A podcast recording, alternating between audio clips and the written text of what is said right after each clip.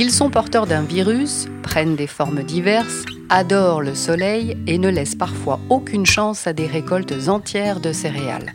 Les pucerons font des ravages dans vos champs. Un seul conseil, ne vous laissez pas surprendre. Ne vous laissez pas surprendre.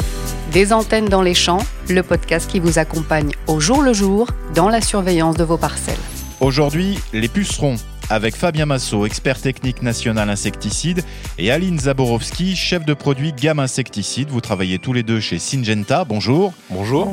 Et avec notre expert André Fougeroux, président de la commission ravageurs et auxiliaires de Végéfil, la plateforme de référence scientifique sur la santé des végétaux. Bonjour. Bonjour. Des antennes dans les champs, un podcast proposé par Syngenta. Quels sont les signes qui doivent alerter? Alors, en sortie d'hiver, entre le stade fin talage et début de la montaison des céréales, des ronds jaunes peuvent apparaître dans les champs.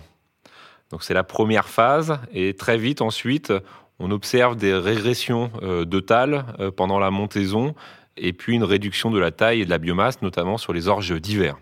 D'où le terme de jaunisse nanisante euh, de l'orge. À ce moment-là, les parcelles prennent un aspect moutonné au niveau des orges d'hiver, assez caractéristique de cette maladie. Sur le blé, les symptômes apparaissent plus tard en termes de stade, puisque c'est souvent au niveau de la dernière feuille étalée où on observe une coloration rouge et des régressions de talle euh, qui va aussi limiter le nombre d'épis au niveau des plantes. André, vous vouliez apporter une précision? La précision, c'est qu'en fait, si les symptômes euh, sont importants euh, et sont visibles au printemps et pendant la période estivale, les attaques ont lieu bien plus tôt, à l'automne. Et c'est à ce moment-là qu'il faut être vigilant. C'est-à-dire que les attaques sont provoquées par des pucerons qui vont transmettre un virus. Et ces pucerons arrivent dès que les céréales commencent à pointer leur nez, c'est-à-dire dès la première feuille sortie, il faut déjà commencer à suivre les populations. Pour les suivre, euh, ils sont assez discrets, ces pucerons, et il faut privilégier des jours chauds pendant lesquels ces pucerons vont monter le long des feuilles et vont pouvoir être observés euh, pendant la journée. Quel est le problème majeur avec le puceron? Alors le problème majeur, c'est qu'il est porteur d'un virus provoquant la jaunisse nanisante de l'orge, plus communément appelée la JNO. Cette maladie est extrêmement néfaste au rendement des cultures. Et plus précisément, le puceron qui en est le responsable est l'espèce Rhopalocifum paddy, que l'on surnomme aussi R. paddy. Et cette espèce représente la majorité des populations de pucerons sur céréales à l'automne. Fabien? Comme Aline vient de l'expliquer, on a d'abord une contamination primaire. Donc un ailé va transmettre le virus à la plante. On a ensuite une reproduction asexuée, qu'on peut expliquer en mode photocopieuse, euh, c'est-à-dire que d'un ailé, on va générer euh, plusieurs aptères euh, qui vont créer des colonies. Et là, on va voir la contamination secondaire, puisque ces aptères vont prélever le virus dans la plante et pour pouvoir le retransmettre ensuite à d'autres plantes à chaque piqûre. Donc ces colonies d'aptères qui vont générer les fameux ronds qu'on voit en sortie d'hiver dans les céréales. Votre éclairage, André, sur ce virus Alors, sur le virus, euh, il faut savoir qu'il est transmis par plusieurs espèces de pucerons. Donc, il y a effectivement, comme l'a dit euh, Aline, le Rhopalocifum paddy, qui est le, vecteur principal hein, qu'on rencontre euh, à l'automne en France. Il est assez facile à reconnaître, c'est un gros pépère, hein, donc il est un peu rondelé, avec euh, une culotte rouge, euh, orange, c'est-à-dire que la, partie arrière du corps est, tachée de orange, ce qui permet de l'identifier assez facilement.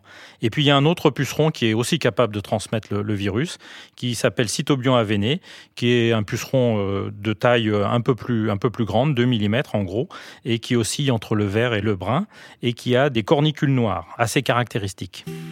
Un point sur la nature des dégâts causés par le puceron. Donc, comme on l'a expliqué tout à l'heure, euh, la JNO entraîne donc euh, des pertes de talle et des régressions d'épis. Donc, les dégâts peuvent être extrêmement gravissimes sur les cultures. Donc, sur blé, les pertes peuvent atteindre 40 à 50% du potentiel. Et sur l'orge, on peut aller jusqu'à une destruction quasi totale de la culture dans les pressions les plus fortes. Alors cette nuisibilité, elle dépend de plusieurs facteurs. Le premier facteur, c'est il faut que les pucerons soient porteurs du virus. Donc en général, ils arrivent avec le virus euh, en provenance de maïs ou de graminées qui sont autour des parcelles de céréales. Et la nuisibilité va être fonction du temps que ces pucerons vont passer sur la céréale. Plus ils restent longtemps sur la céréale, plus ils se multiplient, plus ils transmettent le virus, et plus la nuisibilité va être forte sur la céréale. Donc une infestation précoce sur une céréale est beaucoup plus nuisible qu'une infestation tardive. Quelles sont les méthodes de lutte? Alors, il faut anticiper au maximum. Il faut être très clair là-dessus. Dès que la plante est infectée, aucune lutte ne peut être engagée contre ces virus. C'est donc la prévention qui doit primer. Et pour cela, vous pouvez, premièrement, opter pour des variétés tolérantes au virus de la GNO en orge d'hiver, et c'est un choix judicieux. Mais qui a aussi ses limites. Par exemple, ça ne fonctionnera pas contre le virus transmis par la cicadelle. Deuxièmement, il est possible de décider de retarder la date de semis pour essayer d'endiguer les fortes infestations de début octobre. Et la dernière possibilité, c'est d'effectuer une surveillance accrue de la parcelle et il sera donc crucial d'être extrêmement réactif en cas de dépassement de ce seuil. C'est dans ce cadre-là que nos ingénieurs ont mis en place un réseau de plaques engluées pour dénombrer les pucerons dans les parcelles et analyser leur pouvoir virulifère dans nos laboratoires. Et le réseau qu'on a constitué est le réseau Vigivirus. Fabien, vos conseils sur les méthodes de lutte? Alors il faut surveiller ces parcelles pendant l'automne. Donc il existe des seuils pour déterminer s'il faut intervenir ou pas.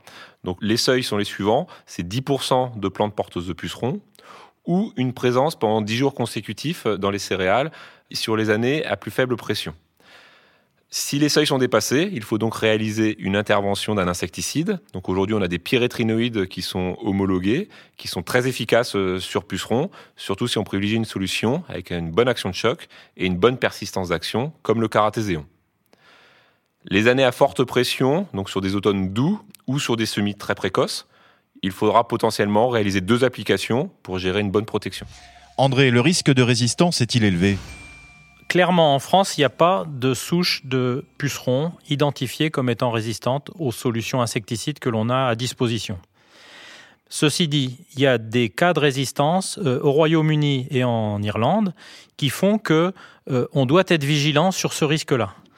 Et notamment, on doit utiliser les solutions qui sont disponibles actuellement, qui sont à base de pyrétrinoïdes, euh, de façon à les gérer au mieux, de façon à éviter le développement de ces résistances et de garder ces solutions le plus longtemps possible sur le marché.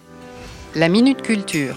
Le puceron tel que vous ne l'imaginez pas par André Fougereau. Alors, traditionnellement, on pense que les pucerons vont mourir de froid. C'est pas complètement faux, mais sous nos climats, c'est pas non plus complètement vrai. En ce sens que le Rhopalocifum padi, donc le puceron, le principal vecteur de cette jaunisse nanisante de l'orge, euh, en fait supporte très bien nos, conditions climatiques. Euh, juste pour vous donner quelques exemples, il est capable de voler jusqu'à la température de 10 degrés. Il va être capable de se multiplier à 5 degrés, donc c'est déjà plus très chaud comme température. Et il est capable de résister à moins 8 degrés. Et même à moins 20 degrés, il est capable de survivre pendant 4 heures. Or, des températures de moins 20 degrés en France, c'est assez rare en ce moment. Euh, et on peut penser que le réchauffement climatique que l'on vit va favoriser le maintien de ces populations de pucerons pendant tout l'hiver sur les céréales.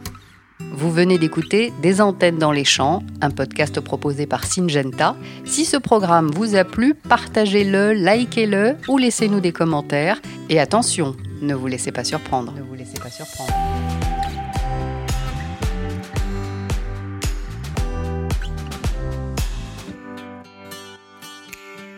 Syngenta France SAS. Numéro d'agrément MP02 249. Distribution de produits phytopharmaceutiques à des utilisateurs professionnels. Mention légale Karatéséon. Attention SGH 07, SGH 09. H302 plus H332 nocif en cas d'ingestion ou d'inhalation. H317 peut provoquer une allergie cutanée. H410 très toxique pour les organismes aquatiques, entraîne des effets néfastes à long terme. EUH 208 contient du 1,2 benzisothiazolone, peut produire une réaction allergique. EUH 401 respecter les instructions d'utilisation pour éviter les risques pour la santé humaine et l'environnement. AMM numéro 98 00336. Composition 100 g par litre lambda cialotrine. P102 tenir hors de portée des enfants. P261 éviter de respirer le brouillard de pulvérisation. P280 porter des gants de protection, des vêtements de protection, un équipement de protection des yeux, du visage, se reporter au livret de l'étiquette pour le détail des protections aux différentes phases. P302 plus P352. En cas de contact avec la peau, lavez abondamment à l'eau. P312, appelez un centre antipoison, un médecin, en cas de malaise.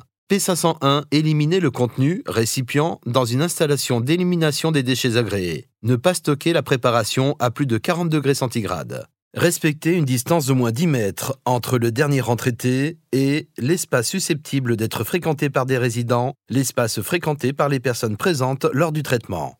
SP1. Ne pas polluer l'eau avec le produit ou son emballage. Ne pas nettoyer le matériel d'application près des eaux de surface. Éviter la contamination via les systèmes d'évacuation des eaux à partir des cours de ferme ou des routes. SPE3 pour protéger les arthropodes non cibles. Dans le cadre de la dérogation sur pistachier, respecter une zone non traitée de 50 mètres par rapport à la zone non cultivée adjacente.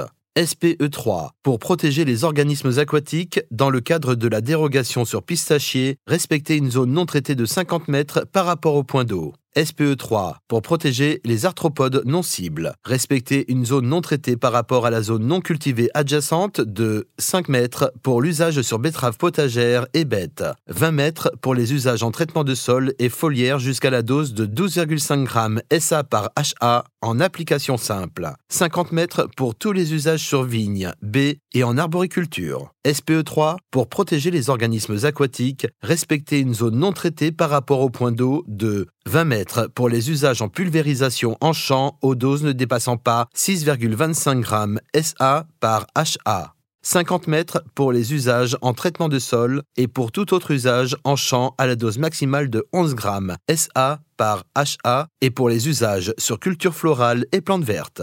SPE8, dangereux pour les abeilles. Pour protéger les abeilles et autres insectes pollinisateurs, ne pas appliquer durant la période de floraison ou en période de production d'exsudat. Ne pas appliquer lorsque des adventices en fleurs sont présentes. Enlever les adventices avant leur floraison, sauf dérogation possible en cas d'attribution d'une mention pour les usages indiqués. Pour le détail des mentions abeilles accordées, se reporter à l'intérieur du livret. Ne pas utiliser en présence d'abeilles. Marque enregistrée et substance active d'une société du groupe Syngenta. Avant toute utilisation, assurez-vous que celle-ci est indispensable. Privilégiez chaque fois que possible les méthodes alternatives et les produits présentant le risque le plus faible pour la santé humaine et animale et pour l'environnement, conformément au principe de la protection intégrée. Consultez http agriculture.gouv.fr ecofito.